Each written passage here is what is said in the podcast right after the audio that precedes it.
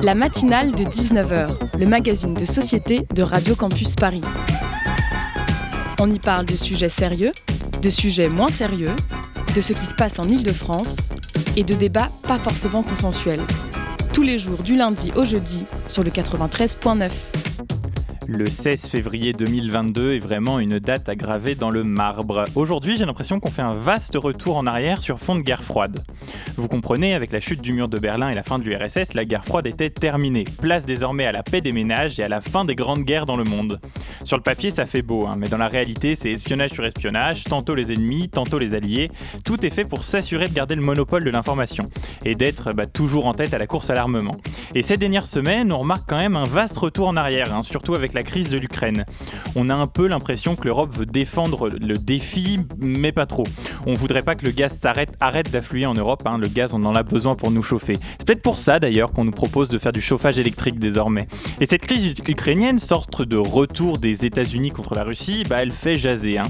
On ne veut pas que les Ukrainiens deviennent russes, mais on veut pas non plus qu'ils deviennent américains. Enfin, ça, ça dépend un peu du point de vue.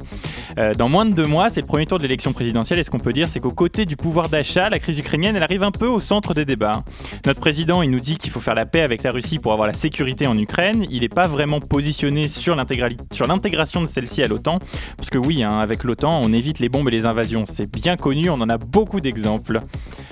Euh, de l'autre côté, on a Pécresse qui, elle, eh ben, elle veut pas de l'Ukraine dans l'OTAN. Hein. Elle explique qu'il vaut mieux parler avec fermeté aux Russes pour obtenir ce qu'on veut, comme si bah, la France avait un poids quelconque face à un ancien espion du KGB.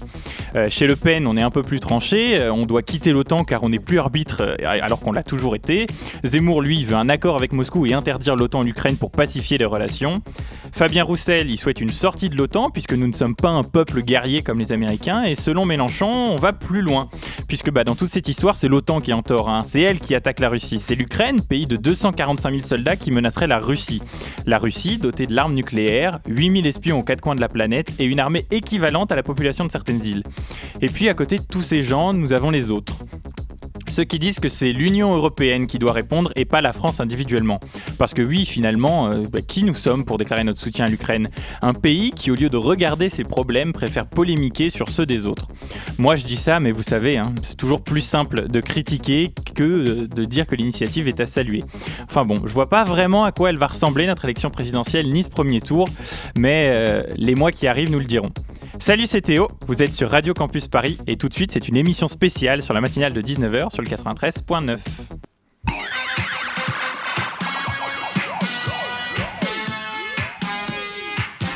Ouais, ce soir dans la matinale, nous sommes partis pour une heure d'émission spéciale, comme tu l'auras compris, autour de la politique et de notre élection présidentielle. Euh, c'est pour ça que nous parlerons de vote, citoyenneté, présidentielle, urne et jeunesse avec le Parlement de l'Union populaire. Euh, puis nous recevrons euh, Solène Cazenave de la rédaction de Radio Campus qui nous proposera une chronique sur le cinéma. Et puis ben, tout de suite, on va parler culture, théâtre avec Julia Martin. La matinale de 19h sur Radio Campus Paris. Oui, tu comprends, on va parler culture, puisque en ce moment, au théâtre de la Comédie Nation, se joue un joli spectacle. Un jeune public, Paulette et Léus sont les enfants terribles, mis en scène par Sybille Claire, une joyeuse pièce de la compagnie Ravage qui raconte avec humour et un regard décalé une histoire d'amitié entre Léus, 8 ans, Paulette, 77 ans, et Clémentine, la jeune voisine.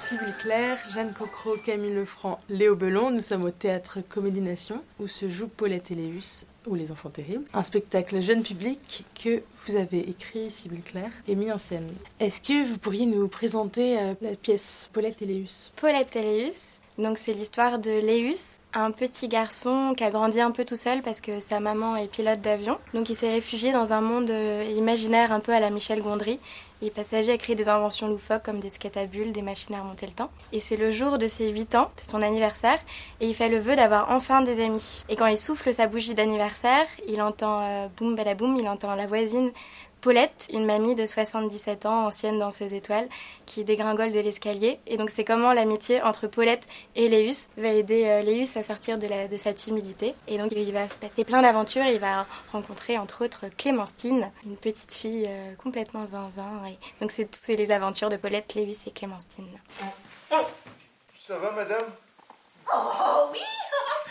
Merci mon petit gars On pas de tracas pour moi Prends soin de toi c'est une rencontre Oh Oh, oh là là là là là là là Oh là là là là là là là Mais c'était qui cette mamie Oh, tu l'as vu comme je l'ai vu, Froufrou Elle était encore plus athlétique que...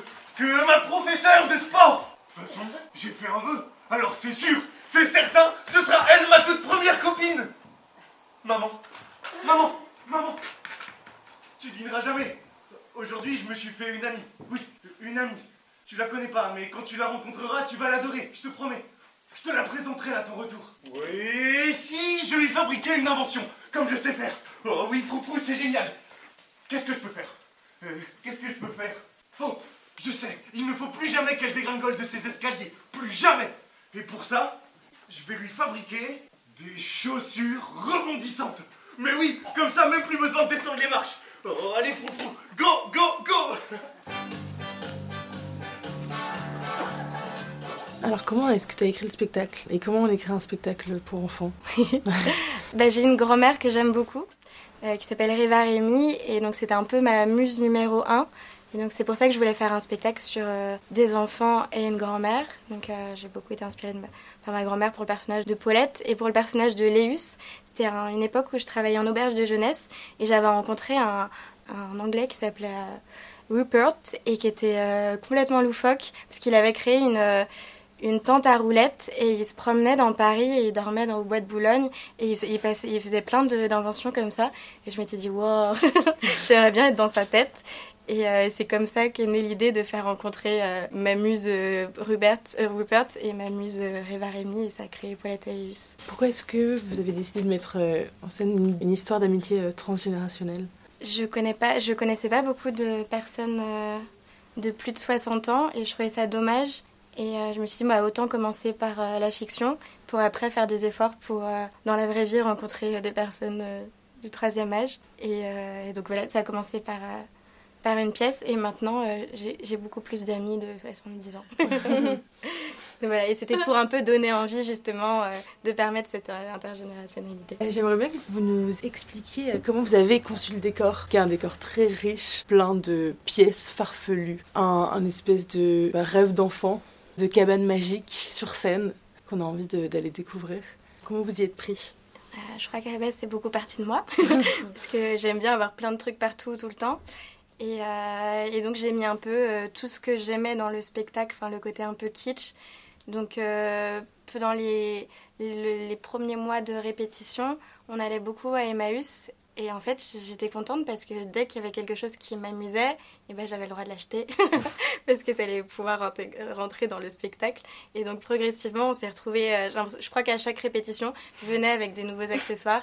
Et ça a pris beaucoup, beaucoup, de plus en plus de place. Et en plus, il y avait aussi l'excuse de Ah, génial, on va faire cette invention pour Léus. Donc, rajouter même des inventions, euh, même quand le texte était déjà écrit. Et donc, progressivement, on s'est retrouvés. euh, avec des vinyles un peu kitschou, des tissus qui brillaient. Oui, puis il y a vraiment deux univers complètement différents aussi. De l'autre côté, il y a Paulette où du coup, c'est plus un univers euh, où on essaye de, trouver un- une espèce de, de fantasme un peu rigolo de comment est-ce que ça pourrait être un intérieur de mamie, mais euh, quand même funky quoi. Puis pour Paulette, c'est un mélange dans- de un peu nostalgique, vinyle, souvenir et tout, et trucs très concrets, très quotidiens. Le café, le poireau, la pomme de terre. C'est ça qui me plaît aussi, moi, c'est cet euh, aller-retour entre les trucs. euh, Et des tenues to- Très toniques et aussi, voilà. parce que t'as un legging euh, C'est ça. euh, Elle est au présent en fait, elle, est- elle est absolument pas dans le passé et ça, et c'est ça qui fait que c'est- c'est hyper attachant. Mais c'est étonnant parce que je trouve que c'est aussi une image, enfin visuellement assez désuète de l'enfance, enfin des années 90 mm, finalement. Moi j'ai l'impression euh, de revenir à notre enfance, à nous, peut-être plus que l'enfance euh, de- des années 2000, euh, 2022. Alors que c'est dans le futur en plus. Oui. Ah, Euh. C'est vrai qu'il y a, Ouais. il y a ouais, très peu d'espace pour quoi que ce soit d'électronique ou de. Oui, de- bah justement, c'est qu'à la c'est base, je- joli oui. justement. Enfin, je crois que c'est aussi l'en- le- le- l'enfance que je projette, l'enfant inventeur euh, Ouais. qui s'imagine des Mm. histoires avec. euh, Avec tout ce qu'il a trouve. Bah, c'est Mm. ça, c'est qu'à la base, Léus, je m'étais dit, ah, mais génial, on va inventer plein d'inventions euh, électroniques. Mais en fait, bah, c'était pas facile. Et en, et en fait, très rapidement, je me suis dit, bah, c'est pas intéressant. C'est beaucoup plus rigolo de se dire qu'on peut inventer des choses avec tout ce qu'on a autour de soi. Et qu'il y a plein de choses à faire. Par exemple, il invente une, une casquette à maquillage où il y a juste euh, un rouge à lèvres, euh, des ficelles, et en bougeant les ficelles, ça met le rouge à lèvres. euh. Et à la base, je m'étais dit, comment on pourrait faire ça avec un petit robot? Bah non, en fait, il suffit de ficelles. Ouais, mais je trouve que ce qui est bien, c'est que ça propose un futur, on l'entend ou on l'entend pas finalement qu'on se projette dans un futur, mais qui n'est pas forcément justement aussi euh, électronique euh, et robotique qu'on voudrait nous proposer. Il est évident que notre réalité est sûrement euh, celle-ci, mais justement là, je, trouve ça bien qu'il y ait une autre réflexion, une autre imagination sur un futur où justement, comme tu n'as plus tous les trucs électroniques, plus rien ne marche, ouais c'est ça. Donc comment tu fais tes inventions? Bah il y a Leius qui est là. Paulette, bonjour Regarde ce que j'ai construit pour toi cette nuit. Une machine à remonter le temps pour que tu puisses rajeunir quelques instants. Ce sera rigolo comme ça. On aura le même âge. Le même âge? Alors, ça, c'est ton casque. Ça, c'est mon casque. Et ça, c'est la machine. Faut appuyer là. Oh, c'est pas banal ça Allons-y ah, Ça fonctionne est-ce que vous pourriez me présenter la compagnie Ravage? Oui, alors euh, la compagnie Ravage, c'est 12 comédiens et un régisseur. Et on s'est rencontrés au Théâtre École d'Aquitaine à Agen. Donc à la base, on est un groupe d'amis et on a décidé de créer euh, cette compagnie en 2019. On a créé un festival aussi, le Festival du Plongeoir. Donc euh, c'était l'été dernier. Là, on va jouer avant les noces au mois de mars, le 11 et 12 mars, à l'avant-scène de Trésilé à Angers. Merci beaucoup. Est-ce que vous voulez ajouter quelque chose? Venez rencontrer Paulette, Léus et Clémentine. Et on revient euh, le dimanche 20 février à 14h30. Et après, on joue pendant toutes les vacances scolaires, du mardi au dimanche, donc sur deux semaines, avec des horaires différents. Donc il faut regarder sur le site et qu'en plus, comme ça, vous verrez le teaser du spectacle.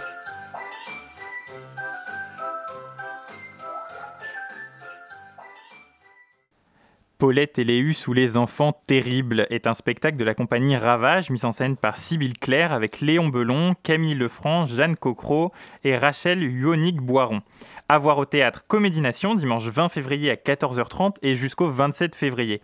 Toutes les infos sont sur le site de la Comédie Nation et sur le site internet, la page Facebook et le compte Instagram de la compagnie Ravage. Un reportage signé Julien Martin de la rédaction de Radio Campus Paris. Restez avec nous, tout de suite on parle politique dans Radio Campus Paris.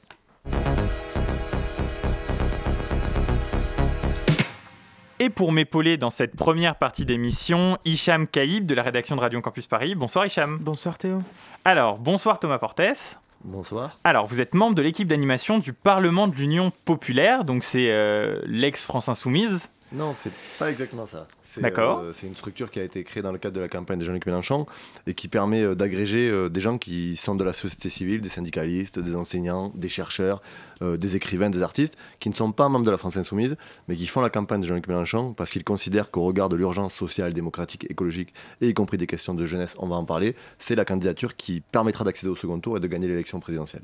Tout à fait. Et alors justement, les jeunes, on a un sondage IFOP qui est sorti euh, en décembre 2021 euh, qui nous expliquait que 87% des 18-24 euh, ans, lors des dernières élections, se sont abstenus. Selon vous, qu'est-ce qui explique ce chiffre aujourd'hui? Ben, c'est, une véritable préoccupation parce que l'abstention est un fléau. Je crois qu'aujourd'hui, quand même, on, peut parler des non-inscrits et des mal-inscrits qui participent à ce phénomène-là. On a 13 millions aujourd'hui de, de citoyens qui sont mal inscrits ou non inscrits.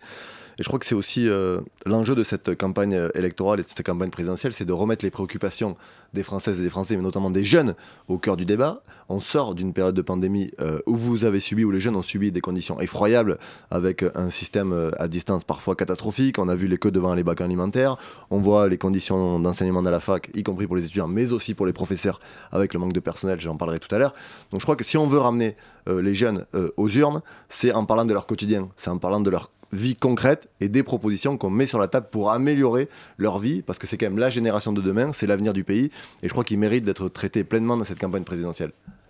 Oui, et justement, les jeunes, vous nous en avez parlé, ils ont été vraiment euh, très précaires euh, finalement ces, derniers temps. Euh, enfin, on, voit surtout de plus en plus que ce sont des étudiants qui sont financés par leurs parents aujourd'hui. Euh, et non plus vraiment par le système. Enfin, il y, a de moins en moins de gens qui ont des, euh, des, jobs étudiants, tout simplement. La pandémie a vraiment mis un terme à ça. Euh, aujourd'hui, qu'est-ce qu'on peut faire pour aider tous ces jeunes qui sont précaires? Bah, Je crois que vous avez raison. Une des premières victimes de, de ce qui s'est passé avec la pandémie, c'est-à-dire la disparition de certains métiers, notamment dans la restauration, c'était les étudiants qui travailler à côté de leurs études pour les financer, ce qui déjà est absolument pas normal. Et on a une proposition, je vais y revenir tout à l'heure, qui est l'allocation jeunesse. Moi, je regardais un peu les chiffres avant de venir. On a le Secours populaire dit qu'ils ont aidé 63 000 étudiants en 2020, ce qui, est une augmentation de 70% par rapport à 2019. et on parle de précarité énergétique. On a des étudiants qui n'arrivent pas à se chauffer, qui renoncent aux soins parce qu'aujourd'hui, ils n'ont pas, de, ils pas de moyens. Et euh, nous, on a une proposition sur ça, c'est ce qu'on appelle l'allocation euh, d'autonomie jeunesse, qui serait de 1063 euros par mois euh, pour tous les étudiants du secteur public, mais aussi dans le secteur professionnel, pour leur permettre d'étudier dignement. Comment on la finance On va chercher sur ce qu'on appelle l'héritage. Au-dessus de 12 millions d'euros, on prend tout et on le redonne. Et c'est très important parce qu'on ne le prend pas pour euh, le mettre dans les caisses de l'État et le garder au chaud, on le met pour redistribuer à la jeunesse de notre pays, qui, je le redis, est l'avenir et qui permettra, avec cette somme-là, d'avoir un logement, euh, de pouvoir se nourrir correctement, euh, de pouvoir participer à des activités culturelles et surtout se concentrer sur ses études sans se dire il faut que je trouve un job parce qu'à la fin du mois je peux pas payer mon loyer, je peux pas bouffer, je peux pas aller faire du sport avec, avec mes amis. tous les élèves n'ont pas la chance d'avoir des parents qui peuvent les aider puisque la situation est aussi compliquée pour une majorité de personnes en France. Donc je crois que c'est une réponse concrète pour dire qu'aujourd'hui, quand on est étudiant, on doit se concentrer sur ses études pour réussir, pour avoir, être formé, pour avoir un métier, pour s'épanouir dans la vie et qu'on ne doit pas tout le temps être sous pression, sous le stress de cette question financière qui aujourd'hui crée des ravages. On a euh, des études sur le stress euh, post-pandémie avec des étudiants en souffrance. On a quand même eu des suicides dans ce monde-là. Donc il faut sortir des logiques qui aujourd'hui ont amené à précariser de plus en plus les étudiants. On a réduit les bourses, euh, on construit plus de logements étudiants, on en parlera aussi.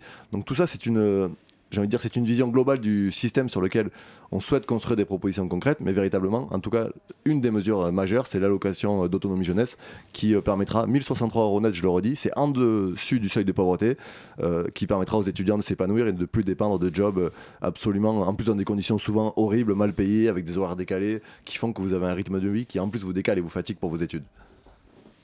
Concernant le chômage chez les jeunes, pour ceux qui ne sont pas étudiants, euh, il s'élève à 17,6% chez les moins de 25 ans. C'est quoi les propositions de l'avenir en commun pour garantir la sécurité en termes d'emploi pour les jeunes? Bah, je, crois que une des premières réponses est en créant des emplois.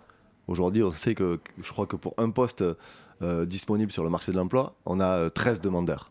Il y a 13 fois plus de demandeurs que d'emplois disponibles. Donc nous, on va remettre en place ce qui avait été évoqué à l'époque, ce qu'on appelait le contrat jeune par exemple qui n'est pas la panacée, mais qui permet déjà aux jeunes d'avoir un sas d'entrée dans le monde du travail et qui souvent se pérenniser après par un emploi en CDI. Donc nous, c'est ça là, une des propositions, et c'est créer des emplois dans le secteur public. On va avoir d'énormes demandes euh, dans le secteur euh, de, la, de, la, dépendance. On vient de voir ce qui s'est passé dans les EHPAD, dans de très nombreux services publics. On a besoin euh, de gens qui sont des chercheurs, qui travaillent sur les, les nouvelles formes pour lutter contre le réchauffement climatique, sur la question du secteur de l'énergie. Donc je crois qu'il y a des millions d'emplois qui sont à créer, et je crois qu'on a besoin de s'appuyer sur cette jeunesse-là. Mais si aujourd'hui la jeunesse est en difficulté sur le marché de l'emploi, c'est qu'elle sort aussi souvent, elle abandonne ses études en cours de route parce que ce que j'ai évoqué tout à l'heure, question financière, elle sait pas où elle veut aller. On a Parcoursup qui opère un phénomène de sélection qui est absolument scandaleux et qui jette les étudiants dans un sas de stress qui est absolument inadmissible. On a une concurrence entre les universités. Aujourd'hui, euh, la course à la concurrence entre les, universités, la privatisation, l'explosion des faits d'inscription à certains endroits, tout ça participe à ce qu'on ait des, étudiants qui soient en difficulté sur le marché de l'emploi. Donc je crois qu'il faut prendre cette question très au sérieux. Et pour faire le lien avec votre première interrogation, euh, si on veut ramener euh, les jeunes aux urnes et voter pour Jean-Luc Mélenchon qui a des réponses concrètes pour les jeunes, ça sera aussi par des réponses sur l'emploi. Et nous, on sera très attentifs à ces sujets-là. Et sur l'emploi des jeunes, euh, entre guillemets, après l'université, enfin souvent ce qui est euh, reproché aux jeunes diplômés, c'est Ah oui, mais vous n'avez pas assez d'expérience, donc je ne peux pas vous embaucher. Du coup, s'ils n'ont plus la possibilité pendant leurs études d'avoir un travail, comment ils font pour se créer cette expérience? Je crois qu'il faut, il faut sortir de ces logiques-là. Je crois que quand un étudiant euh, sort de son université ou sort de sa formation professionnelle, euh, il a reçu un savoir, il a acquis une formation, il est en capacité de travailler parce que vous savez, il y a les deux segments. Vous êtes jeune, vous n'avez pas d'expérience, euh, vous êtes vieux, vous êtes trop vieux pour travailler, on ne vous prend pas. Donc au deux bouts de la chaîne, vous êtes exclu, vous êtes exclu du monde du travail. Je crois qu'il faut, il faut ressortir de ces logiques-là pour dire qu'un jeune qui sort de l'université et d'une formation professionnelle, euh, c'est pas parce qu'il n'a pas eu deux ans d'expérience qu'il n'est pas capable de faire le travail. Et d'ailleurs, c'est aussi pour ça que nous, on souhaite euh, taxer lourdement et interdire le plus possible ce qu'on appelle les contrats courts, les CDD, pour ne plus enfermer notamment les étudiants qui subissent beaucoup ça en sortie d'études, parce qu'ils n'ont pas d'expérience, vous l'avez dit, donc on leur propose trois mois, plus six mois, plus neuf mois. Donc là aussi, comment se projeter dans l'avenir, comment construire un avenir avec des, des, jobs comme ça qui sont précaires? Donc là aussi, c'est une proposition. Il y aura une taxation très lourde sur les contrats courts. Nous, on veut généraliser le CDI, y compris pour les jeunes qui sortent de l'université pour qu'ils puissent s'insérer et se jeter pleinement dans la vie euh, avec euh, euh, ce filet de sécurité qui est le contrat de travail à durée indéterminée, qui doit être la norme dans ce pays. Pour revenir sur ce que vous disiez, donc amener les jeunes aux urnes pour voter Mélenchon, là, ces dernières années, on observe une forte mobilisation de la jeunesse dans des thématiques qui sont assez ancrées dans le sens du progrès humain et environnemental. Malheureusement, pour autant, il y a une enquête récente de, l'IFOP qui, euh, qui nous indique que les jeunes de 18 à 30 ans s'orienteraient en grande partie, donc 25% d'entre eux, vers une candidature Emmanuel Macron, et pour 20% d'entre eux, une candidature Marine Le Pen. Comment est-ce que vous expliquez que la traduction électorale de toutes ces mobilisations ne soit pas une force politique de gauche? Je crois qu'il faut regarder avec attention les sondages, mais aussi euh, les prendre avec des pincettes, puisque si on reprend les chiffres de 2017, Jean-Luc Mélenchon est celui qui a suscité le plus de votes chez la catégorie des jeunes. Et euh, quand vous avez un sondage aujourd'hui qui est fait, c'est sur les gens qui sont sûrs d'aller voter. Donc c'est déjà biaisé parce qu'on sait qu'y compris les catégories populaires ne sont pas mobilisées sur l'élection. Et je crois que c'est l'enjeu, vous avez raison, c'est euh, Comment on fait que ces jeunes-là qui se mobilisent sur les questions climatiques massivement, on l'a vu avec les marches climat, qui sont dans toutes les batailles citoyennes, qui, défendent les droits euh, pour les migrants, pour la régularisation des sans-papiers, on les croise partout sur les territoires, ces jeunes-là, et pourtant on les retrouve pas forcément dans les organisations politiques ou dans les urnes. Ben, c'est un travail qui est de longue haleine et que je crois la France Insoumise a engagé depuis des mois, y compris par une communication numérique à destination de ce public-là. Euh, Jean-Luc Mélenchon utilise beaucoup les réseaux sociaux, euh, TikTok, Twitch, des, des éléments qui sont susceptibles de toucher un public beaucoup plus large. Et je crois que c'est aussi un des moyens d'amener ces gens-là euh, sur le vote. Et quant à la question euh, pourquoi Jean-Luc Mélenchon, je crois qu'aujourd'hui, on a un programme qui répond aux préoccupations des jeunes, on a un programme qui est de rupture, et je crois qu'il y a aussi une radicalité qui émerge chez la jeunesse de ce pays, qui aujourd'hui ne veut plus des solutions qui sont mises sur la table depuis 30 ans où on nous dit euh, voilà, il faut libéraliser, il faut ouvrir à la concurrence, il faut le, marché libre et non faussé, et l'autorégulation, ça va se faire. Ça fait 30 ans que c'est fait. 30 ans que ça ne marche pas, 30 ans qu'on a de plus en plus de gens qui sont pauvres, précarisés, que les étudiants sont dans des situations catastrophiques, que les universités se dégradent, y compris pour les enseignants qui ont des conditions d'enseignement catastrophiques. Donc je crois que nous, notre programme, il est de rupture. Et sur la question de l'université, c'est un grand service public de l'université pour mettre fin aux logiques libérales qui n'ont rien à voir avec le monde de l'éducation. Oui, justement, hein, suite à toute cette précarité étudiante, finalement, on a de plus en plus de jeunes euh, qui fuient l'université, vous nous l'avez dit, euh, parce que euh, manque de moyens, parce que ben, je ne peux plus vivre à Paris, donc je pars m'exiler à la campagne, où j'ai des temps de transport à rallonge, donc ben, je laisse tomber l'université. Est-ce que vous n'avez pas peur qu'aujourd'hui, en France, on ait la fuite de nos cerveaux universitaires? Je ne crois pas qu'il y ait le risque de la fuite des cerveaux universitaires, mais vous avez raison d'insister. si on veut ramener les jeunes à l'université. Il y a beaucoup, de il y a beaucoup plus de gens d'ailleurs qui vont à l'université qu'avant, y compris, euh, on le voit de génération en génération, l'élévation du niveau, et c'est une bonne nouvelle, s'inscrire à la fac, mais euh, il faut corréler euh, l'état des facs, la suppression de Parcoursup avec la question du logement qui est aujourd'hui quand même une préoccupation et qui pèse lourd sur le budget des étudiants. Je crois qu'Emmanuel Macron, de mémoire, avait promis la construction de 50 000 ou 60 000 logements universitaires Crous. On est loin d'avoir atteint les objectifs. Donc nous, ce qu'on demande et ce qu'on dit avec la France Insoumise, c'est qu'il y aura 50 000 logements Crous qui seront construits par an pour les étudiants. Il y aura évidemment des étudiants qui seront logés dans le parc privé. C'est pour ça que nous, on mettra en place l'encadrement des loyers euh, sur euh, l'ensemble des villes euh, qui comptent un certain nombre d'habitants pour que les loyers n'explosent pas. On remettra des services publics de proximité pour permettre aux étudiants de se déplacer. Donc tout ça, c'est une, une réponse globale qu'il faut apporter à la jeunesse. Et je crois qu'aussi, il faut leur redonner un cadre d'études qui soit j'ai envie de dire, plus apaisé, avec des salles qui soient moins chargées, avec des cours de TD qui soient où il y a moins d'étudiants, on voit aujourd'hui, moi je, ça fait longtemps que je suis plus sur les bancs de la fac, mais quand euh, je vois des images où vous avez des, étudiants qui sont assis au milieu des escaliers, comment voulez-vous suivre un cours de façon correcte, du côté des élèves comme du côté des enseignants, quand vous avez euh, un, tel niveau, euh, une telle pression dans le cours avec tant d'élèves, donc vous savez que vous en perdez sur le chemin. Donc je crois qu'il faudra aussi des propositions pour embaucher des enseignants, on en a, on régularisera aujourd'hui toutes celles et ceux qui ne sont pas titulaires, parce que ça c'est absolument inacceptable d'être aujourd'hui dans cette situation-là quand vous êtes enseignant à l'université, vous devez être titularisé. Donc tout ça est un, j'ai envie de dire, c'est une vision globale de l'université qu'on porte, et c'est avec ça qu'on va redonner aussi goût à l'université. Mais je crois que les étudiants, ils ont envie d'aller à l'université. Moi, je pense qu'ils ont envie d'étudier. Simplement, vous avez aujourd'hui un phénomène qui s'opère de sélection. Euh, vous êtes déjà euh, à la sortie euh, presque du lycée, et on vous demande qu'est-ce que vous allez faire plus tard. Mais moi, je me rappelle quand j'étais au lycée, j'étais incapable de dire ce que j'allais faire plus tard. Donc, il a bien fallu, il a bien fallu choisir. Et je termine sur une chose, on a aussi une proposition qui est de créer un service public national de l'orientation pour accompagner les élèves dans les choix parce que c'est pas facile. Et on a aussi le droit de faire une, deux, trois filières pour savoir ce qu'on a envie de faire plus tard. À mon avis, c'est une nécessité. Alors, vous restez avec nous, Thomas Portes, euh, Porté, pardon. Porte. Porte. Euh, on va tout de suite marquer une courte pause musicale sur le 93.9.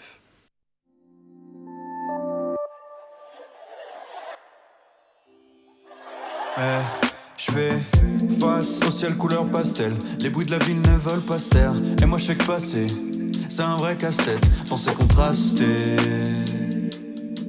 Je sais pas si je compte rester. Mmh, ouais. Faut vite accomplir tous les défis avant qu'on devienne poussière. Mon but c'est de ne jamais me dire que j'avais la vie pour le faire. Ça me terrifie, la situation est très risible. Je pensais pas rester là si longtemps. Plus je restais, plus je m'enterre ici. Qu'à la fin on l'aura. La vie de rêve, on a jugé nos choix arbitraires. Où ça nous mène. Mais au fond, ça me donne confiance. C'est ma constant. J'essaie tous les jours, j'essaie de cesser de me plaindre. Je sais que j'ai déjà tellement de chance. Tellement de chance. J'essaie tous les jours, j'essaie de cesser de me plaindre. Je sais qu'au fond, tout le monde change. Je pensais pas rester par ici. Suis peut-être devenu paresseux. Avec les mêmes depuis 20 piges. Comme si j'étais bloqué dans une cite. Comme j'ai toujours été près d'ici. Situation très risible.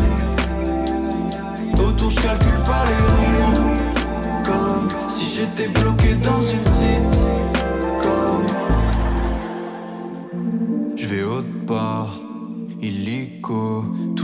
avec les mêmes salopards dans le même huis clos. Ouais, en équipe, on est quitte. J'ai grandi, mais je suis toujours le même kid. Je fais tout pour que mon départ se mène. Désolé si je te manque, t'as de mes nouvelles qu'une fois par semaine. Mais tort de pas tenter d'ouvrir des portes.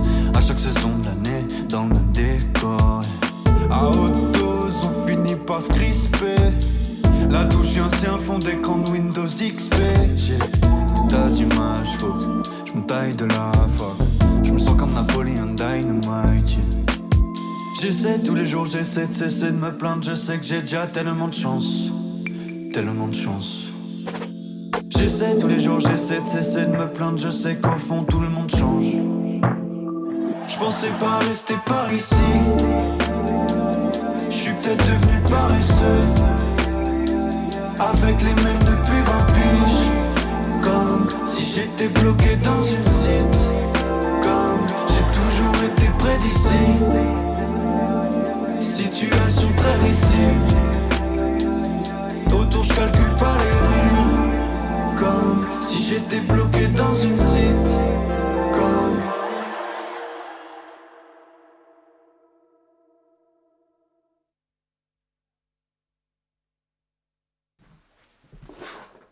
C'était Sitcom de Cheval Blanc. Vous écoutez la matinale de 19h sur le 93.9. La matinale de 19h sur Radio Campus Paris. Alors, on en parlait juste avant notre interlude musicale, on parlait de services publics, d'orientation, d'élections présidentielles, et nous recevions euh, Thomas Porte, euh, qui est membre du Parlement de l'Union populaire.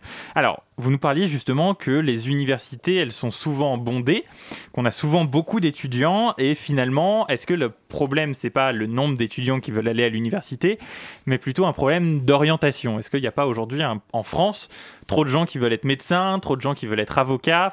C'est souvent les, les exemples qu'on cite, que les universités de médecine sont blindées et les amphis de droit euh, surchargés. Est-ce qu'aujourd'hui, la solution, c'est pas de d'aider les étudiants à mieux s'orienter? Bah, je pense qu'il y a un peu des deux. On n'empêchera jamais une étudiante ou un étudiant euh, d'aller en fac de droit ou en fac de médecine s'il a envie. Mais effectivement, la question de l'orientation, elle est, elle est cruciale parce que je le- je l'ai dit tout à l'heure. Euh, celui ou celle qui dit qu'à 18, 19 ans, il sait exactement ce qu'il veut faire, euh, exactement quel métier, quelle voie. Il y en a qui le savent très certainement, parce qu'ils ont grandi dans un environnement familial, il y a euh, des, pré- prédéterminations. Mais je crois que c'est aussi, y a aussi un droit, je crois, un espèce de droit, moi j'appelle ça un droit à la réflexion, c'est-à-dire que l'étudiant, il peut se tromper sur son orientation, il peut se tromper sur son parcours. Et donc je crois qu'il faut l'aider à s'orienter, il faut l'accompagner dans ses choix, euh, il faut euh, jamais lui dire, euh, parce qu'on on sait comment ça se passe au lycée, euh, t'as pas des bonnes notes, donc c'est enseignement pro, c'est pas pour toi le- l'enseignement supérieur. Donc ça, on sait que c'est, déjà biaisé dès le départ. Mais sur la question des, facultés, elles sont surchargées aujourd'hui, pas simplement parce que tous les étudiants vont dans la même filière, c'est parce qu'on n'embauche plus euh, d'enseignants. Euh, on, plus, euh, n'agrandit pas les universités, on construit pas de nouvelles salles de cours. Donc tout ça, on l'a abandonné. Et aujourd'hui, effectivement, on a un, un, SAS qui est enfermé, où on a de plus en plus d'étudiants, avec de moins en moins de places. Et donc, il y a le phénomène Parcoursup, ça a été un peu la solution, c'est la, sélection. Comme on n'a pas cette place, on trie. Et ça, je crois que c'est absolument scandaleux. On ne peut pas trier les étudiants, on ne peut pas les sélectionner comme ça à la, sortie, à la sortie du lycée. En tout cas, nous, on le dit de manière très claire. Si nous sommes élus en 2022, Parcoursup sera abrogé et on permettra à chacune et chacun de faire les études qu'il souhaite et on mettra les moyens pour avoir des enseignants, des salles de cours et des cursus de formation. Donc tout ça, ça va impliquer un gros investissement de l'État euh, dans le service public qu'est l'université. Comment est-ce que vous comptez euh, investir autant d'argent quand on voit toutes les restrictions qu'il peut y avoir au niveau budgétaire? Vous savez, je crois que le, le, plus petit problème euh, pour une campagne présidentielle, c'est la question du financement, parce que l'argent, elle existe. L'argent, il y en a, il suffit d'aller le chercher. Et c'est une question de volonté politique. Je vais, vous citer, je vais, vous citer, un chiffre que tout le monde cite, mais qui est une réalité. Vous prenez une, une mesure, c'est l'évasion fiscale. On l'estime aujourd'hui à 80 ou 100 milliards d'euros par an en France. Donc on peut très bien décider aujourd'hui d'embaucher des contrôleurs fiscaux, ce qu'on fera d'ailleurs quand on sera arrivé aux affaires, pour dire aux gens qui ne payent pas leurs impôts, euh, il est temps de, re, de, remettre au pot et de participer à la solidarité nationale. Et on peut décider qu'une partie de cette évasion fiscale-là, elle soit euh, mise dans le budget euh, de l'enseignement supérieur et de la recherche. On a des dizaines de réformes qui sont faites en, en faveur des riches depuis des années, qui sont en train de vider les caisses de l'État. Donc tout ça est organisé. Et je crois qu'il y a de l'argent aujourd'hui qui est disponible. Il suffit d'aller le chercher. Et la question de la réduction budgétaire, moi, elle n'est pas entendable. L'université, c'est pas à envisager comme un coût. c'est une mesure pour l'avenir c'est la formation de nos futurs ingénieurs, nos futurs cadres, des ouvriers, des gens qui vont réfléchir, euh, de ce qu'on appelle les chercheurs, euh, les futurs euh, écrivains de ce pays. Donc c'est pas c'est pas un coût, c'est un investissement sur l'avenir.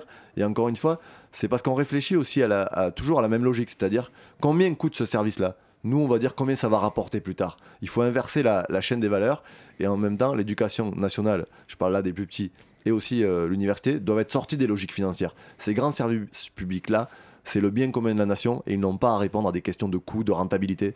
Ce n'est pas, euh, en tout cas, notre horizon et ce n'est pas le modèle de société qui est le nôtre. Alors justement, sur toutes ces histoires de rentabilité, euh, on l'a bien compris hein, que c'est le pouvoir d'achat, entre guillemets, qui revient assez souvent dans cette campagne présidentielle. mais on entend aussi parler d'un deuxième phénomène qui prend de l'ampleur de plus en plus, c'est celui de l'équité sociale plutôt que de l'égalité c'est-à-dire ben, éviter de mettre tout le monde sur un pied d'égalité, les riches et les pauvres, parce qu'on a quand même des grandes disproportionnalités entre le haut et le bas de la France aujourd'hui. Est-ce que c'est vraiment ça la solution aujourd'hui, l'équité sociale plutôt que l'égalité? Je crois que la solution, euh, c'est le partage des richesses. C'est ça qui aujourd'hui est posé dans ce pays. Et euh, vous évoquez la question du pouvoir d'achat, et vous avez euh, des étudiants qui sont frappés de plein fouet peut-être pas sur la question de l'essence, puisqu'ils peu ou ne sont pas encore en âge de conduire ou sont dans des grandes agglomérations, donc il y a les transports. Mais la question du pouvoir d'achat, elle passe notamment par les questions énergétiques. Et on voit aujourd'hui les factures d'électricité et de gaz qui sont astronomiques. Et nous, depuis octobre 2021, avec Jean-Luc Mélenchon, on a une mesure très concrète qui est applicable dès ce soir, si Emmanuel Macron le décide, c'est le blocage des prix. C'est-à-dire euh, prendre un décret qui permet de bloquer les prix pour que les usagers, en tout cas, et les consommateurs les clients, n'aient pas à payer la facture, n'aient pas à payer ce, que, ce qui est organisé par le marché. Parce qu'aujourd'hui, l'explosion des prix, elle ne résulte pas de la pénurie, elle ne résulte pas de la distribution, elle est organisée par le marché qui organise le chaos. Et quand euh, je vois que Total annonce des bénéfices de 16 milliards de dollars, c'est-à-dire le record depuis que le capitalisme est en France pour une entreprise du 440, qu'on verse 8 milliards d'euros de dividendes à des actionnaires et que de l'autre côté, on voit les factures qui explosent pour les usagers et notamment les étudiants. Je crois que c'est pas sérieux. Il faut que celles et ceux qui sont gavés pendant la crise passent à la caisse. On a dit c'est année blanche pour les salaires, c'est année blanche pour euh, tout le monde s'est serré la ceinture, tout le monde a subi une perte du pouvoir d'achat et on a une minorité qui aujourd'hui s'est enrichie. Moi je le dis ici parce qu'il faut quand même mesurer de quoi on parle. Les milliardaires français pendant la crise du Covid c'est 236 milliards de plus en 19 mois, c'est 17 millions par jour. 17 millions par jour. Et on va nous expliquer qu'on ne peut pas régler le problème des étudiants qui n'arrivent pas à bouffer, qui n'arrivent pas à se chauffer, qu'on va euh, casser le droit des chômeurs en réduisant les allocations. On voit bien que ça ne marche pas. Et c'est euh, quelque part, c'est un système qui est aujourd'hui à bout, où on nous a vendu depuis 30 ans qu'il n'y avait pas d'autre alternative que le capitalisme ou le libéralisme et que ça allait régler tous les problèmes. Et on voit que ça n'a rien réglé ça a augmenté la misère, ça a créé de la précarité, de la souffrance, ça a détruit la planète aujourd'hui qui est dans un état lamentable. Donc il faut une logique de rupture et c'est ce qu'on propose avec Jean-Luc Mélenchon. Alors, cette logique de rupture, euh, notamment Jean-Luc Mélenchon l'avait proposée en 2017 avec euh, une sixième république, une refonte de notre constitution. Est-ce que ce projet, il est toujours d'actualité? Est-ce qu'il faut l'aménager? Plus que jamais d'actualité parce qu'on a besoin euh, d'avoir de nouveaux droits. C'est, et, et un nouveau pouvoir citoyen. On parle du référendum d'initiative citoyenne, on parle du droit de révoquer les élus, par exemple. Et euh, ce qu'on a dit, c'est que quand on va arriver au pouvoir, il y aura euh, une constituante qui va pas être, évidemment, on pas claquer des doigts, elle va pas être là, la constituante. C'est un travail long où on aura des gens tirés au sort, qui vont, y compris des gens qui sont pas d'accord avec nous, hein, parce que c'est ça la démocratie, qui vont venir débattre avec des juristes, évidemment, parce qu'il faut un cadre, pour proposer une nouvelle constitution. Mais on voit bien que la Ve République est aujourd'hui à bout de souffle. On sort d'une crise sanitaire où le président de la République a gouverné seul dans un conseil de défense qui est une institution antidémocratique au possible, où on n'a pas de compte-rendu, on ne sait pas ce qui est dit, et ils sont trois et ils décident des mesures liberticides pour toute la population française. Donc on a un hyper-présidentialisme qui aujourd'hui euh, est arrivé, je crois, à bout de la logique de la Ve République, un Parlement qui ne sert quasiment à rien.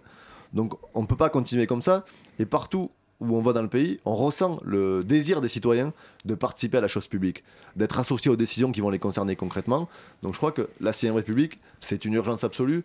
Et quand on discute avec les gens, vous savez, quand on parle de 6 République, ça peut paraître abstrait, mais quand on dit nouveau droit, euh, référendum d'initiative citoyenne, une des mesures phares des Gilets jaunes, révocation des élus, euh, participer en localité aux décisions, budget participatif, tout ça, c'est un écho très favorable parce que les gens ne supportent plus des décisions qui s'imposent du haut et auxquelles ils n'ont pas été associés. Donc c'est vraiment euh, une urgence absolue de la 6 République. la, la solution, finalement, c'est un peu le décentralisme. Ça en fait partie, c'est pas euh, la solution unique, mais c'est euh, oui, redonner du pouvoir et créer des contre-pouvoirs, puisqu'aujourd'hui il n'y a n'y en a quasiment plus. Mais il faut aussi ne pas tomber dans ce qu'on a trop connu avec une décentralisation, où on a des régions qui peuvent prendre des décisions, qui créent des inégalités euh, Et je vais parler d'un secteur que je connais très bien, qui est le transport public, où on a donné euh, euh, la gestion aux régions des transports express régionaux, les fameux TER. Et on a des régions qui vont demain ouvrir à la concurrence, d'autres qui vont pas le faire, comme la région Occitanie qui a fait le choix, et je le salue, de garder un monopole public. Et on a des régions qui vont ouvrir à la concurrence, et s'il n'y a pas d'opérateurs privés, vont fermer des lignes. Donc que vous habitiez une région ou une autre, vous n'allez pas avoir de train, et ça, ça remet en cause euh, l'équité. Donc il y a des domaines sur lesquels il faut garder un service public national, puisque c'est une réponse nationale qu'il faut apporter. Mais il y a un facteur qui nous bloque dans cette situation, c'est l'Union européenne. C'est les restrictions imposées par Vous- Bruxelles. Vous, vous avez tout à fait raison euh, de souligner euh, le rôle de l'Union européenne et, euh, et le fait qu'aujourd'hui, oui, on nous dit votre programme il est inapplicable parce qu'il y a les 3% budgétaires, il y a le dogme de la rigueur européenne. Nous, on assume de dire une chose. Quand on sera élu, on appliquera notre programme. Et s'il faut désobéir aux règles européennes, on désobéira aux règles européennes. D'autres pays le font déjà et ça semble pas poser de problème, comme l'Allemagne sur un certain nombre de dispositifs. Donc oui, si demain euh, on est au pouvoir, on appliquera l'intégralité du programme. Et s'il faut désobéir, on désobéira. C'est c'est pas un sujet. On n'est pas sur la position de dire on sort de l'Europe ou pas. C'est pas ça. C'est de dire que si on est élu, il faut appliquer le programme pour lequel on est élu. Et on le fera, y compris s'il faut désobéir aux règles européennes. Et celles et ceux qui disent ou qui font croire qu'ils vont appliquer le programme et qui ne posent pas la question de l'Europe, et je pense notamment à Yannick Jadot qui n'évoque pas cette question-là, euh, mentent aux électrices et aux électeurs. Si on veut appliquer un programme de rupture aujourd'hui, sortir des logiques de concurrence libre et non faussée, qui sont aussi imposées par la Commission européenne, et euh, notamment c'est eux qui ont dérégulé tous les grands services publics, transport, énergie, il faudra désobéir aux règles européennes. Et ça, nous, on assume, et on le dit depuis le début, en toute transparence à Jean-Luc Mélenchon, nous désobéirons aux règles européennes. Donc les grands plans d'urgence proposés donc, pour les jeunes par Anne Hidalgo, par Christiane Taubira, Yannick Jadot, tout ça, ce sont des promesses de campagne qui ne seront pas appliquées finalement, s'il n'y a pas de renégociation des traités européens. En tout cas, ce qui est sûr, c'est que les- ces mesures-là de rupture et euh, tout ce qui remet en cause aujourd'hui euh, le dogme austéritaire de l'Union européenne, les 3% budgétaires, euh, si vous ne dites pas que vous allez désobéir aux règles européennes, vous ne pourrez pas appliquer votre programme. Donc il faut faire preuve de clarté. Moi, je ne dirais pas que c'est des promesses de campagne. Simplement, il faut dire qu'est-ce que ces candidats et candidates vont faire si demain ils sont élus, qu'il y a un programme à mettre en place et que l'Union européenne dit non, c'est pas possible. Est-ce qu'ils vont faire comme François Hollande, prendre le premier avion et aller se coucher devant la Commission européenne Ou est-ce qu'ils auront le courage de dire nous sommes élus aujourd'hui euh, par euh, des électeurs et nous devons respecter le contrat que nous avons avec eux, donc nous l'appliquerons? Alors justement, c'est bien que vous nous parliez d'avion. Euh, Mediapart a sorti, euh, a un peu épinglé Jean Castex, puisque ça a été le Premier ministre de l'aviation. Euh, Est-ce qu'aujourd'hui, il y a trop de transports officiels, euh, entre guillemets, qui se font via des manières polluantes? Je crois qu'on peut tout à fait comprendre que des élus, euh, y compris le Premier ministre, pour des contraintes parfois d'agenda, de déplacement et de sécurité, prennent des avions pour aller d'un point A à un point B. Ça, il n'y a aucun sujet là-dessus. Simplement, quand on lit euh, l'article de Mediapart, c'est pas un ou deux avions que prend Jacques Castex, c'est une généralisation, alors que dans le même temps, il a quand même des transports collectifs, notamment du train, qui permet de faire. Je veux bien entendre que sur certains déplacements, euh, son agenda est très compliqué, donc il a besoin de gagner du temps. Quoique, quand vous prenez, quand vous faites Paris-Bordeaux en avion, il faut aller à l'aéroport de Paris et à l'aéroport de Bordeaux. Quand vous faites Paris-Bordeaux en train, je suis pas sûr que vous gagnez beaucoup de temps d'ailleurs.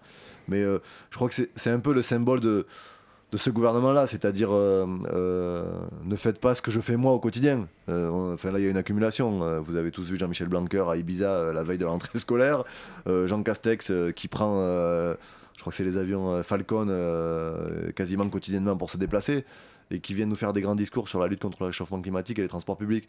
Donc je crois que c'est pas très sérieux et, ça aussi, ça donne une mauvaise image de la politique et quelque part ça participe pas au fait de faire revenir les jeunes aux urnes. Parce que vous voyez ces gens-là euh, qui se comportent euh, euh, comme des, monarques et qui se permettent tout et après viennent faire des leçons. Et vous avez une partie des gens qui disent ben, ça sert à quoi de voter? Parce qu'on a voté pour Sarkozy, Hollande et Macron, on a la même politique. Donc si vous voulez changer les choses, votez Jean-Luc Mélenchon. On connaît votre engagement fort contre l'extrême droite. Est-ce que selon vous, il y a une montée des idées d'extrême droite dans la jeunesse? Est-ce que vous le constatez? Il y a une montée des idées d'extrême droite dans l'ensemble de la société. Euh, je crois que c'est une réalité, mais il faut aussi avoir un- regarder ça avec euh, beaucoup de sérieux et faire une différence entre ce que pensent les gens et la société et ce qui est véhiculé dans les médias. Parce que moi, pour aller sur des marchés très souvent, euh, on me parle pas d'immigration, on me parle pas de sécurité, on me parle pas de mosquée, on me parle pas de mariage d'étrangers, tout ça n'est jamais évoqué. Mais ce qu'il y a, c'est que les res- il y a certains médias qui ont une lourde responsabilité dans aujourd'hui les idées qui sont en train de naviguer dans l'extrême droite et une personnalité. euh, J'évite d'en parler le plus possible, mais évidemment, Éric Zemmour a un rôle prépondérant dans ce qui se passe aujourd'hui, puisqu'il a libéré une parole, il a fait sortir des poubelles de l'histoire des groupuscules fascistes nazis qui aujourd'hui n'osaient plus parler et, et continuent, et aujourd'hui sont sur la place publique. Et effectivement, il faut constater que dans les groupuscules qui entourent Éric Zemmour, il y a un certain nombre de jeunes. Euh, et euh, notamment, il est soutenu, je crois, par un syndicat qui, est l'UNI, qui est quand même un syndicat euh, d'extrême droite, pour dire les choses très Mmh. clairement. Donc on voit qu'il y a une, il y a, il y a une part de, il y a une part de la jeunesse qui est, qui est aussi mobilisée sur ces questions de l'extrême droite, mais elle vit pas en dehors de la société, la jeunesse. Donc euh, est-ce qu'il y a plus de jeunes aujourd'hui qui sont perméables aux idées d'extrême droite que l'ensemble de la société? Je ne crois pas. Je pense que c'est même moins et que les jeunes sont mobilisés sur beaucoup plus d'autres, beaucoup plus d'autres questions que celles de l'extrême droite. Et d'ailleurs, on constate que souvent l'engagement des jeunes générations, avant de faire du syndicalisme de la politique, le premier engagement c'est quand même l'antiracisme. Est-ce que vous pensez qu'il y a une responsabilité du gouvernement là-dedans? Notamment, je pense à, à Jean-Michel Blanquer ou euh, Frédéric Vidal qui parlaient d'islamo-gauchisme, qui, gran- qui gangrénait les universités. Bien, bien sûr qu'il y a une énorme responsabilité du gouvernement qui, euh, qui a fait le pari en fait d'être au second tour face à l'extrême droite, puisqu'il s'est- Macron s'est dit euh, je ne convainc pas sur mes idées, donc euh, si je suis face à Marine Le Pen ou Zemmour, il y aura un vote pour moi. Ce qui, à mon avis, n'est pas gagné vu la détestation du président de la République, et c'est un jeu très dangereux. Mais vous avez raison, quand vous avez euh, la ministre de l'Enseignement supérieur et de la Recherche, qu'on n'a pas entendu pendant toute la pandémie, et dont la seule sortie euh, est de dire euh, il y a l'islamo-gauchisme euh, à l'université, donc qui reprend au plus haut niveau de l'État une terminologie qui était utilisée par l'extrême droite, ça lui donne du coup une légitimité extraordinaire. Vous avez Gérald Darmanin qui vient à la télé dire Marine Le Pen est trop molle. Donc ce gouvernement-là, et on se, on se rappelle tous, je crois, des débats dans le cadre de la loi séparatisme, où, où- enfin, on a entendu des choses à l'Assemblée nationale qu'on n'aurait jamais entendues sur les cinq dernières années. Et donc ce gouvernement-là, en reprenant à longueur de journée à la fois la rhétorique d'extrême droite, mais y compris euh, des idées d'extrême droite, puisque la loi séparatisme a quand même été votée euh, par les députés, euh, les quelques députés du Rassemblement national. Donc oui, il a une responsabilité qui est extrêmement importante. Et je crois qu'il faut faire attention parce que quand on, joue avec un, jeu aussi dangereux, on peut finir par se brûler. Et je crois que si demain le pays avait le malheur de basculer dans les mains d'un Éric Zemmour, qui est quelque part le digne héritier de Vichy, qui d'ailleurs se revendique de cet héritage-là, ou de Marine Le Pen, qui derrière euh, son habillage et son vernis social est une candidate ultra-libérale et euh, qui a une détestation euh, de certaines catégories de la population, ce serait un danger. Donc je crois qu'il faut rappeler que l'extrême droite n'est pas un parti comme les autres, c'est pas une idéologie comme les autres. On sait de quel camp ils ont été dans l'histoire. On sait qui a déposé les statuts du Front National, par exemple, en préfecture à Paris. C'était un ancien SS qui s'appelait Monsieur Bousquet. Donc on voit bien d'où cela a germé. Et moi, si j'ai un message à faire passer ici, c'est que non, l'extrême droite n'est pas un- une idéologie comme les autres. C'était une idéologie fasciste, dangereuse, qui a euh, été aux affaires dans les pires moments de l'histoire, et il faut jamais la banaliser. Et alors, euh, sur toutes ces questions des discriminations, ça, ça, revient de plus en plus au centre des débats. Parfois, on a même un peu l'impression que c'est là euh, uniquement en fait en temps d'élection. Euh, les discriminations, c'est basé sur les, ethnies, et sur, éventuellement sur l'orientation sexuelle, mais c'est souvent aussi sur le sexe. Hein, Il y a de plus en plus de, de- femmes, en tous les cas, qui se sentent pas en sécurité, qui se sentent moins écoutées. C'est quoi le problème aujourd'hui en France? Bah, le problème, c'est que, un, sur la question de la violence, euh, sur les violences sexistes et sexuelles, euh, notamment euh, à destination des femmes, aucun moyen n'a été mis en place par ce gouvernement-là, si ce n'est des numéros verts, puisque c'est que ce gouvernement est le champion des numéros verts. À chaque crise, il y a un numéro vert. C'est soit un numéro vert, soit un colloque. Donc, mais nous, ce qu'on dit, c'est qu'on mettra immédiatement un milliard d'euros euh, sur ce sujet-là et pour créer euh, ce qu'on appelle des appartements passerelles pour protéger les gens, euh, pour former les policiers dans les commissariats qui sont pas toujours formés parce que j'ai pas envie de leur jeter la pierre. Il y a des gens qui sont de bonne volonté mais qui sont pas formés. C'est un problème, la formation aujourd'hui de nos forces de l'ordre à ce sujet-là?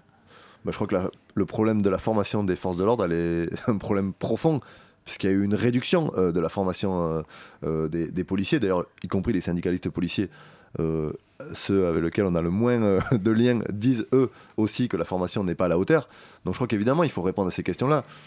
Et, sur la question des, discriminations, je crois qu'il y a, aussi un, problème en France qui est celui que on est rentré dans, un- dans une société où on est en train de stigmatiser tout le monde et on veut enfermer les gens dans des cages, dans des cases, et on remet en cause ce que nous on dit le multiculturalisme, c'est-à-dire ce qui fait la richesse de notre pays. Et quand, on, et quand euh, Jean-Luc Mélenchon parle de créolisation, euh, on a l'impression qu'on est en train de traiter euh, d'un sujet euh, qui remet en cause l'histoire de la France. Mais l'histoire de la France, elle a toujours été euh, faite de ces cultures qui se mélangent, de cette diversité, de cette richesse-là. Donc aujourd'hui, euh, la gauche, elle a une responsabilité. Il faut qu'elle tienne l'étendard de la République et de la lutte contre les discriminations, de la lutte contre les stigmatisations, et ne jamais rien laisser passer. C'est pour ça qu'il y a quelques jours, euh, j'ai des désaccords profonds avec Yannick Jadot, mais je lui ai apporté mon soutien et je le renouvelle ici euh, quand il a eu, euh, quand il s'est fait attaquer d'antisémite par toute l'extrême droite et la droite sur ses propos contre Eric Zemmour, qui était peut-être maladroit, mais euh, si euh, un des deux doit être mis en cause, c'est certainement pas Yannick Jadot. Et je crois que notre camp, il doit serrer les rangs dans ces moments-là. Mais euh, on est dans une période extrêmement dangereuse, extrêmement préoccupante, où on a des, propos violents, haineux, qui sont tenus par des candidats à la présidentielle. On a quand même une candidate, les Républicains, qui parle de grand remplacement dans son meeting à Paris qui est une théorie qui n'existe pas. D'ailleurs, le chef du service politique de BFM, Philippe Corbet, qui est un journaliste de grande qualité, l'a dit en direct au meeting, il a dit, on a une candidate LR qui parle d'une théorie complotiste qui n'existe pas, une théorie raciste, en plus, qui a euh, été revendiquée par des terroristes pour commettre des tueries de masse. Et on a euh, dans ce même meeting Valérie Pécresse qui reprend euh, des propos qui ont été euh, tenus à l'époque euh, par le père de l'antisémitisme en France, euh, Charles Maurras. Donc on voit aujourd'hui le glissement qu'il y a, et tout ça influe sur la société, tout ça influe sur les appels à la haine. Et je crois qu'il faut, euh, il faut vraiment tenir bon parce qu'on est euh, sur une pente qui peut, être extrêmement dangereuse. Et cette élection présidentielle, c'est aussi un moment de confronter nos projets politiques. Et on voit que du côté de l'extrême droite et de la droite, il y a de moins en moins de candidats qui font de la République un modèle de société. Et nous, est-ce que, ce qu'on dit avec Jean-Luc Mélenchon, c'est que la France, c'est d'abord la République. Vous restez avec nous, Thomas Porte. On va marquer une dernière pause musicale et on revient juste après ça sur Radio Campus Paris.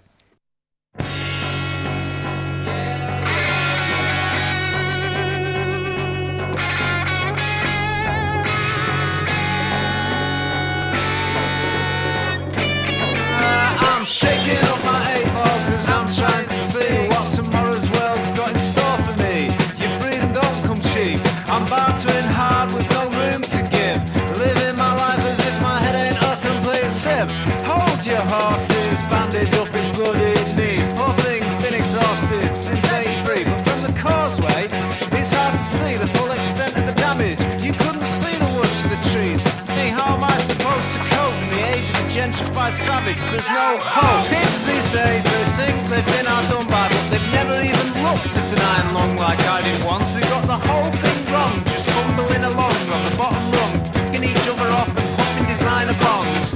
It's a constant hit. It's not weird, but you're paying for it. In my day, the gear on the street was so weak, it could eat your ambition in a matter of weeks, just trying to envision the peak, and that's bleak. And that's big. The overload of discontent.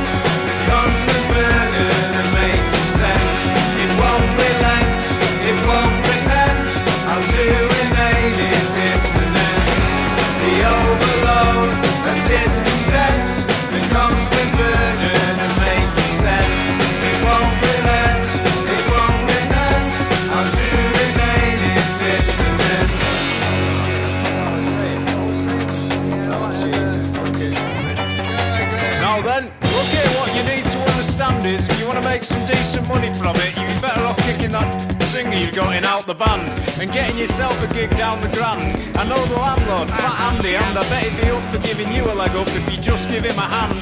Just don't be doing originals, play the standards and don't get political. I know what that dickhead singer's like. He'll end up in the back of an ambulance with the mic stand rammed up his twice over, all because he couldn't ignore the flag and be polite. Show some respect and listen to my advice. Because if you don't challenge me on anything, you'll find I'm actually very nice. Are you listening? I'm actually very nice.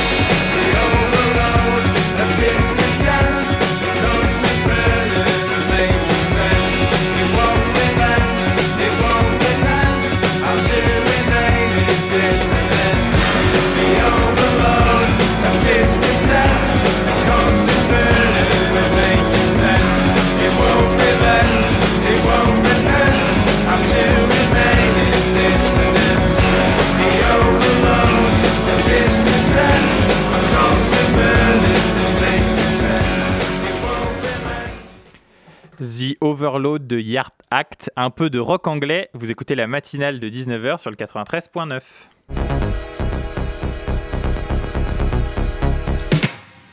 Toujours avec Thomas Porte, euh, on parlait juste avant la, euh, la pause musicale de la montée des idées émanant de l'extrême droite, notamment dans les discours de campagne de Valérie Pécresse. Pourquoi, selon vous, cette élection est décisive? Parce que le pays est dans une situation euh, terrible, euh, où on a euh, quelques chiffres pour donner le contexte. On a euh, aujourd'hui 10 millions de pauvres, euh, 8 millions de personnes à l'aide alimentaire, 12 millions de précaires énergie, 300 000 SDF, alors que ce pays n'a jamais été aussi riche. C'est ça le véritable sujet, c'est-à-dire qu'on est en train de nous dire tout le temps qu'il faut de l'austérité, qu'il faut réduire la dépense publique, qu'on ne peut pas augmenter les salaires, qu'il faut casser les conquis sociaux.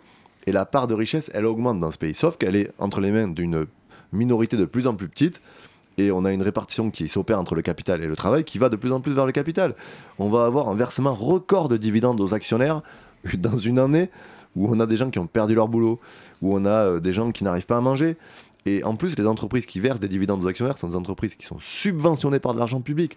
C'est pour ça que Jean-Luc Mélenchon parle de capitalistes assistés, parce qu'ils ont besoin de l'État stratège pour exister.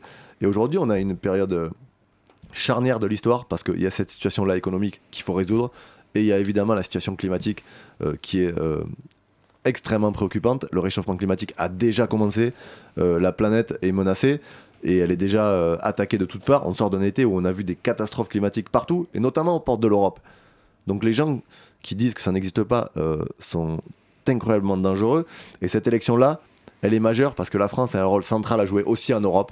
Et si Jean-Luc Mélenchon arrive au pouvoir en 2022, nous pourrons mettre des mesures concrètes, répondre aux préoccupations des gens et enfin finir avec un système, et je termine là-dessus, qui brise des vies, qui tue au travail et qui épuise la planète. Et nous ne voulons plus de ce système-là, et je crois que la majorité des gens ne le veulent plus. Donc celles et ceux qui aujourd'hui, je lance un appel, ne sont pas inscrits sur les listes électorales, nous avons jusqu'au 4 mars pour s'inscrire. Inscrivez-vous et votez Jean-Luc Mélenchon pour en finir avec Emmanuel Macron. Voilà, la, la- le- la grande révolution est en marche, c'est avec Jean-Luc Mélenchon. Merci beaucoup euh, Thomas Porte d'avoir accepté l'invitation de la matinale. Euh, restez avec nous, la matinale de 19h sur le 93.9, c'est pas fini sur Radio Campus.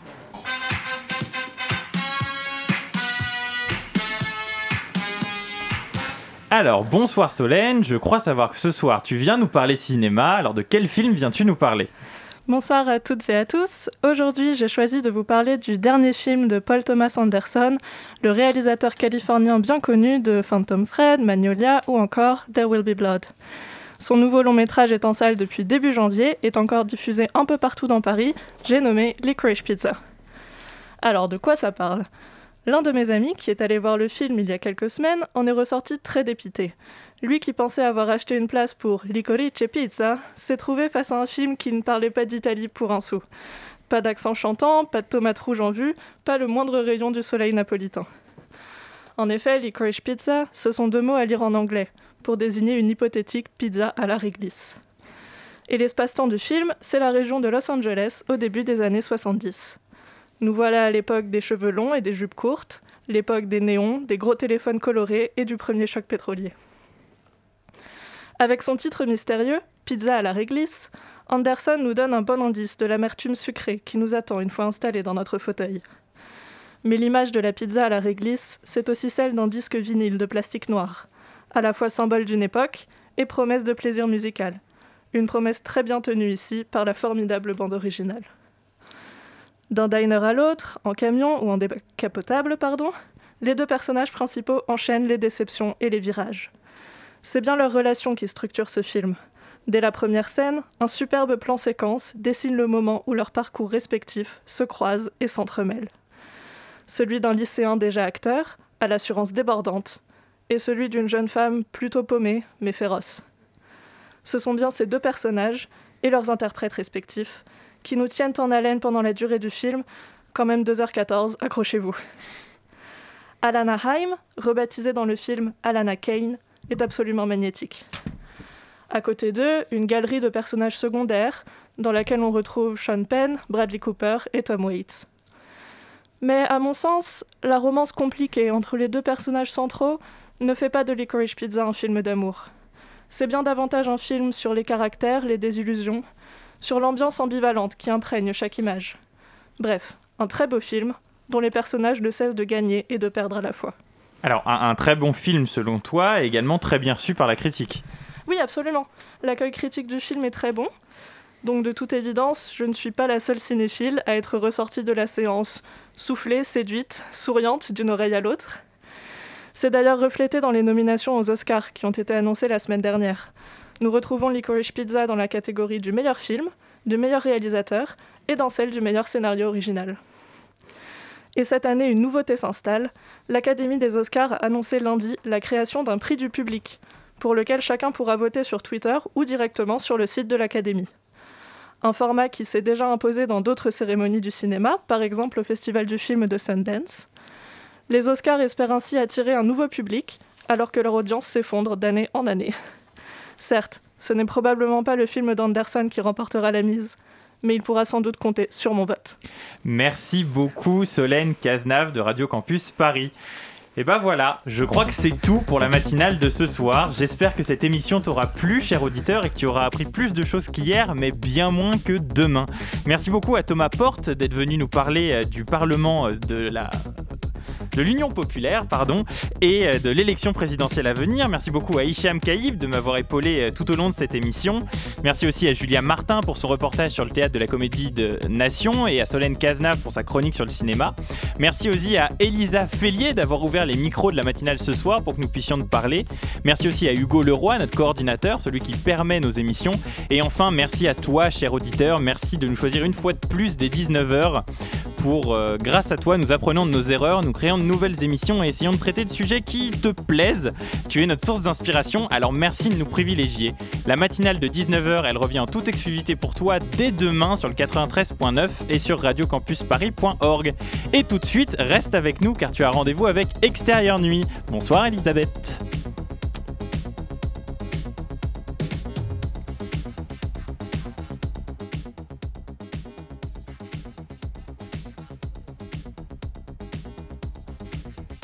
Eh bien, un très beau programme reste à l'antenne. Moi, je te dis à plus tard et surtout, enjoy